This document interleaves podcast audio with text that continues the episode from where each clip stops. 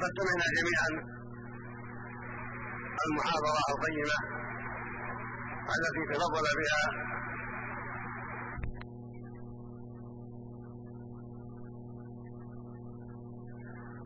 وعنوانها وأصدار الواجب في تلك الأموال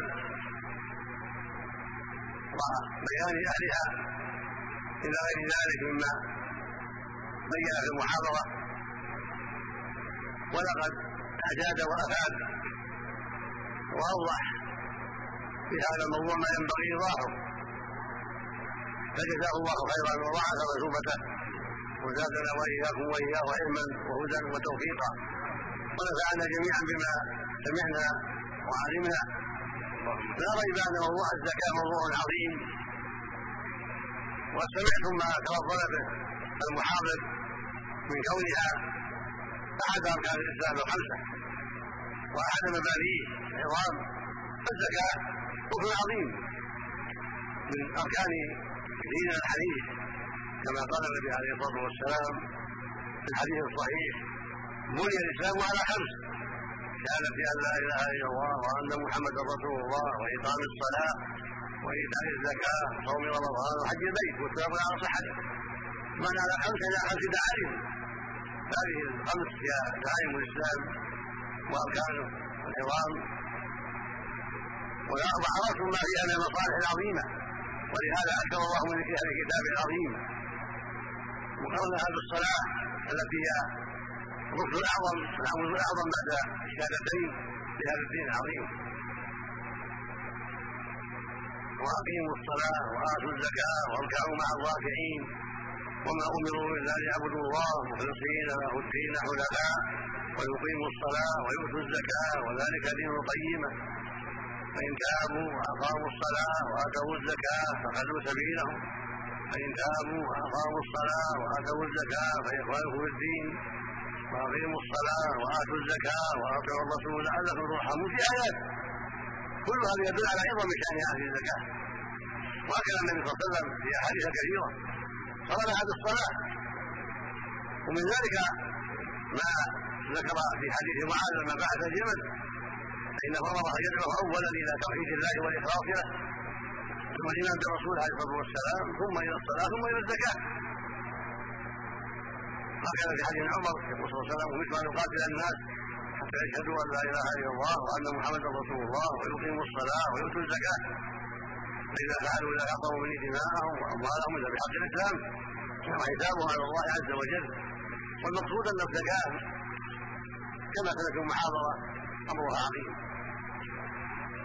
وكثير من المسلمين قد يقصر فيها ولا يعتني بإخراجها كما يجب، فالواجب أن يعتنى بهذه العبادة العظيمة، وأن يحرص المؤمن على التخلص منها. فيها مصالح كبيرة. أولا فيها شكر الله جل وعلا على على ما أنعم عليك، أعطاك المال ويسر لك أسبابه، أشكر الله جل وعلا. ومن شكره أن تؤدي هذا الحق العظيم لأهله، ومن شكره أن تستعين به طاعة الله، من شكر الله على هذا المال أن تستعين به على طاعة الله، وتحافظ على الصلاة الخمس كما أمر الله، تؤدي الزكاة من هذا المال، تصوم رمضان، حج البيت حج فريضة إذا استطعت، تجاهد في سبيل الله بمالك وبنفسك عن استطاعة، تنفق في وجوه البر والإحسان، تنفق على أهلك وعلى أولادك، تكرم ضيفك، إلى غير هذا من وجوه الخير.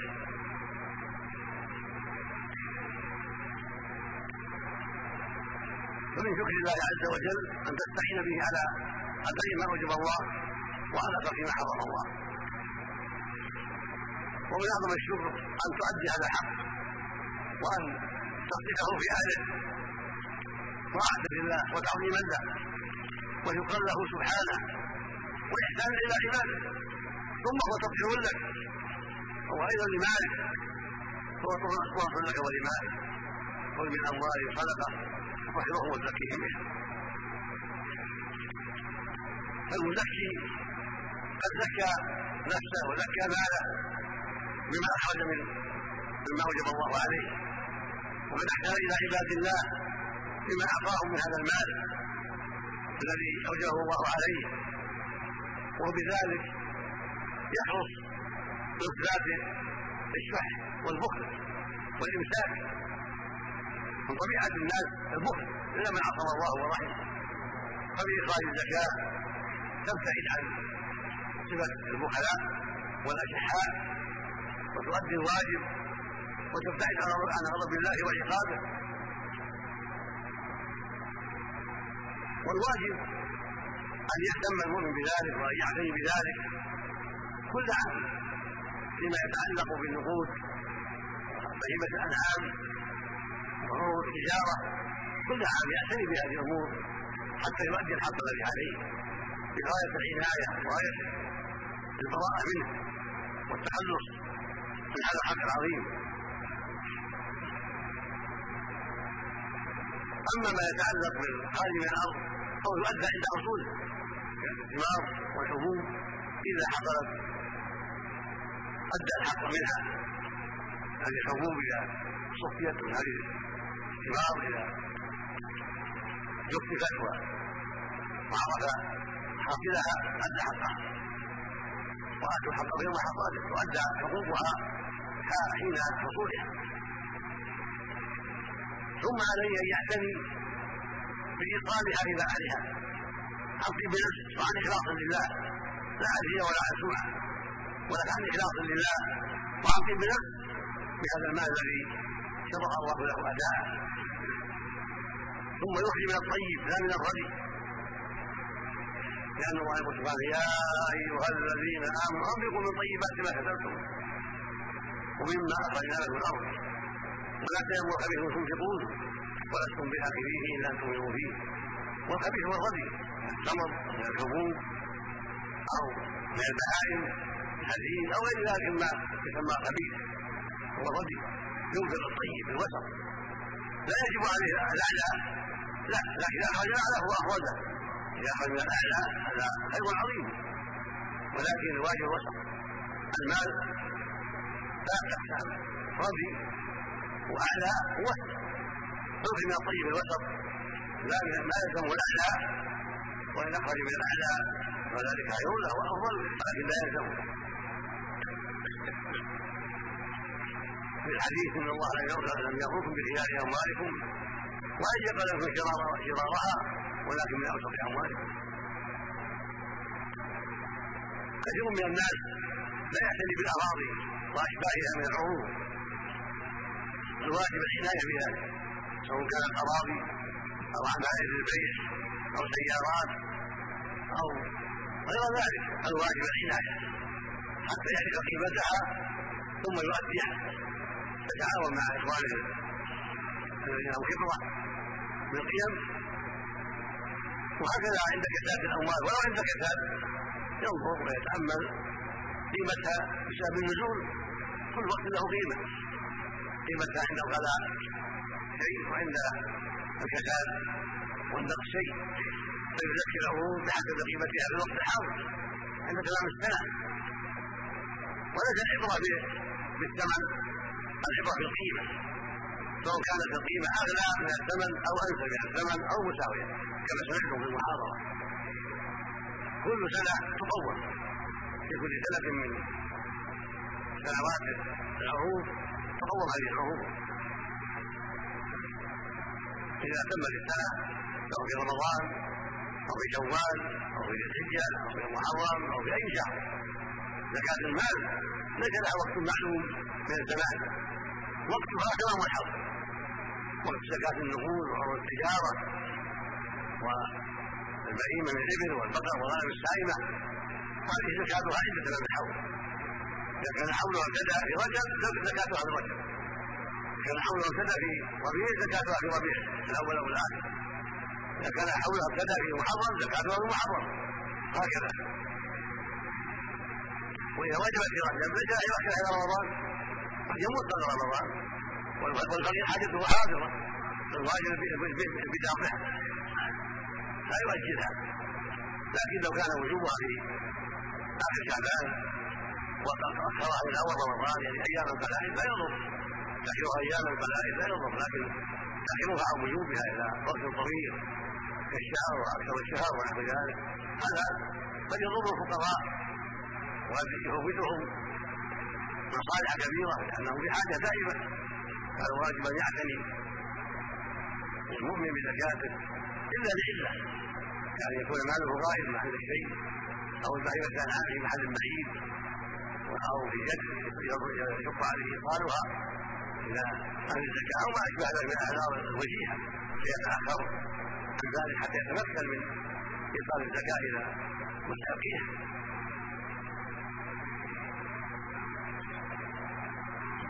وسمعتم بيان اهلها. اليوم من الناس لا يهتم يعطي اهل العوائد ولو انهم ليسوا اهلا للزكاه، ناس يحتاجون يجونه يعطيهم ظل واحد يجي ولا انا عدي كذا انا عدي كذا، لا يوضع بامرهم ما امناه الله لا يعطى ومن بقي على فقره يعطى. لماذا؟ هذه امور عباده يجب ان تؤدى على وجهها. فاذا كان الان الماضي فقير ثم لا هو يتوظف ولا هو براتب يكفيه ما يعطى من الزكاه، او كانت امراه فقيره مزوجه فاغناها بزوجها لا تعطى من الزكاه، ولو كانت امراه الان قبل ان تتزوج، وهكذا في مستناه من حالها. فاذا كان غنيا الان الماضي ثم احتقر يعطى، واذا كان الان الماضي فقير ثم اغتنى لا يعطى ولو كانت له عاده سابقه في حال فقر. وهكذا خدام خدام الذين عند الانسان يعطيهم يقوم في بيته له رواتب وقد غناهم الله برواتبهم وما يعطيهم صاحبهم لا يعطون من زكاتهم ليسوا اهلا لها، بل غناهم الله بمرتباتهم او بقيامهم على شؤونهم وانفاقه عليهم. المقصود ان الواجب ان صاحب الزكاه يعتني بهذه الامور حتى يوصلها الى مستحقيها من الفقراء والمساكين والمؤلفه قلوبهم والغالب الى اخره. وهنا مثلا قد يشبك بها بعض الناس ويؤتى الديون. الديون لك وعليك. سمعتم اذا كان لك ديون سمعتم بذلك كانت على معسرين او مباطلين لا تجب عليك زكاتها لانك غير مالك الا كما ينبغي. المعسر هو المباطل ليس لك قدره على الذي عنده فلا تجب زكاته حتى يسلمه لك. اذا سلمه لك حينئذ قد انت على اخراج الزكاه تستقبل بها حولا مستقبلا، واذا اتيت عما مضى لقيت عن ذات واحده كما قاله جمع من العلم هذا حسن وفيه خير كثير. وهناك لك عليك ديون عند الناس، بل عليك ديون للناس. فبعض الناس قد يدع الزكاه ويقول عليه ديون واثبت لها نص عليها العلم وبينوها. والواجب على اصح الاقوال ان لا تمنع الزكاه هذه الديون، وان الواجب عليك اخراج الزكاه التي في مالك الذي عندك. عندك اموال، لك اراضي، لك نقود في البنوك وغيرها، عليك ان توجه الزكاه. والديون التي عليك التي التي عليك يقضيها الله. اداء الزكاه من اسباب ان الله يغني عنك ويقضي عنك دينك. وكثير من الاغنياء يغالب كل غني له عليه، له اموال كثيره وياخذ بديون ليوسع تجارته فلا يمنع هذا الدين الزكاه ويزكي ما عنده ويوفي الدين اذا يسر الله له الوفاء. بل كان عليه الصلاه والسلام يبعث العمال الى الناس فياخذ منهم الزكوات ولا يسالونهم هل عليكم ديون. هكذا لما بعث معلما لم يقل له تؤخذ من اغنيائهم بعد خصم ما عليهم من الديون ولم يذكر شيئا حول الدين. وهكذا عماله التي تبعث الى الابل والبقر والغنم والى الاموال الاخرى، لكن هكذا يسالونهم كانوا يطالبونهم بزكاه اموالهم التي عندهم ولا يسألهم عن ديونهم ولا يحفظ أن أحدا منهم قد قضى دين فلان مما وجب عليه. فالمقصود أن الواجب على العمال أن يأخذوا زكاة الموجود، والواجب على صاحب البان أن يخرج ما عنده، وإذا كان صادقا حريصا على وفاء الدين فليبدأ به قبل وقت الزكاة. إذا كان حريص على قضاء الديون فليبدأ بها قبل وجوب الزكاة. فإذا كانت الزكاة تجب عليه في رمضان فليبدأ بقضاء الديون في رجب في شعبان حتى يزكي ما بعدها مما بقي عنده من المال يعطي حقوق لأهلها ولا عليه شيء بعد ذلك. إذا أدى الديون إلى جهاله من المال زكى ما بقي. الصادق يمكنه أن يؤدي الديون ويزكي الباقي. وإذا كانت الزكاة تجب في رجب وعندك مثلا ما يقابل عشرة ملايين عند نقود وحضور عشرة ملايين وعليه خمسة أو ثلاث ملايين يزكي العشرة. وإذا كان حريص على قضاء الدين فليبادر بقضاء ما وجب، يعطي أهل الحقوق حقوقهم من هذا المال ويوفيهم حقهم ثم يزكي ما بقي قبل قبل أن يأتي الحول. إذا كانت الزكاة تجب في رجب وعليه مليون مليونان ثلاثة فليبادر بزكاته بأدائها لأهلها قبل رجب قبل أن يتم الحول مما عنده، ثم يزكي الباقي من الأموال ويكون بذلك الأحسن. فقدم عليه وأعطى الناس حقوقهم ثم زكى الباقي. أما أن تبقى عنده الأموال ويحتجب الديون التي قد يصدر فيها وقد يكذب وقد يكون مماطلا مؤجلا لأهلها فيسقط بها الزكاة ولا يعطي أهلها ولا يوصفهم، فهذا ليس بعذر في أصح أقوال أهل العلم. وأسأل الله أن يوفق الجميع لمن يرضيه وأن يمنحنا وإياكم العلم النافع والعمل الصالح وأن يصلح أحوال المسلمين جميعا وأن يعينهم على أداء الواجب وأن يوفق حكام المسلمين لكل ما فيه رضاه والموافقة لشرعه الكريم وأن يعينهم على تحكيم الشريعة في كل شيء وأن يوفق المسلمين لقبولها والالتزام بها والأخذ بها والثبات عليها ويجزي أهل صاحب العلم في سلطانه عن محاضرته حسنا ولرائها مثوبته ويجعلنا وإياكم وإياه من الهداة المهتدين إلى رشد قريب. وصلى الله وسلم على نبينا محمد وعلى آله وصحبه.